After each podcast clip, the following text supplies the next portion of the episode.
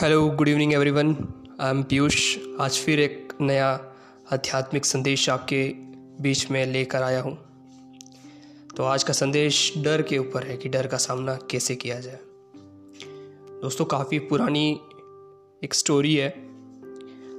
मेरे ख्याल से आप में से बहुत से ने सुनी होगी। एक बार स्वामी विवेकानंद जी जंगल में टहल रहे थे, घूम रहे थे। तो एक बंदर ने उनकी तरफ़ देखा और वो एकदम उनकी तरफ़ दौड़ने लगा। तो उस बंदर को देखते हुए और भी पीछे बहुत सारे बंदर थे। तो वो भी दौड़ने लगे उस बंदर के पीछे पीछे और स्वामी विवेकानंद डर गए उन्हें देख कर कि यार अब क्या करूँ मैं। तो उनके पास कोई रास्ता नहीं था। वो तुरंत दौड़ने लगे। उनसे डर के भागने लगे। अब वो जैसे ही भाग रहे थे तो उसी जंगल में एक स्वामी जी महात्मा हैं वो ध्यान में बैठे थे। उन्हें कहीं से शोर शराबे के, शराबा जो होता है उसकी आवाज़ सुनाई दी। तो उन्होंने देखा कि भाई क्या चल रहा है तो देखा तो स्वामी विवेकानंद जी दौड़ रहे थे और उनके पीछे पीछे बंदर भाग रहे थे।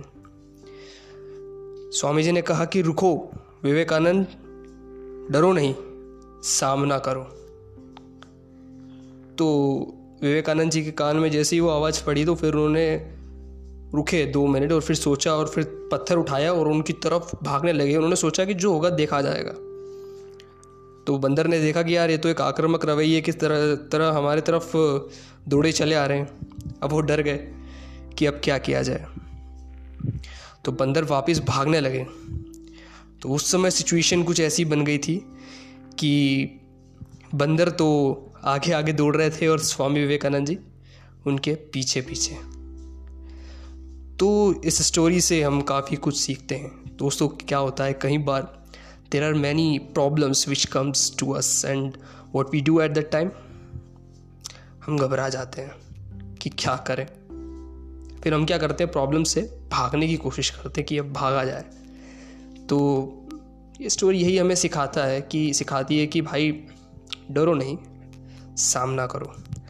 So very very thank you to you all for listening me अगली बार मिलते हैं फिर एक नए एपिसोड के साथ।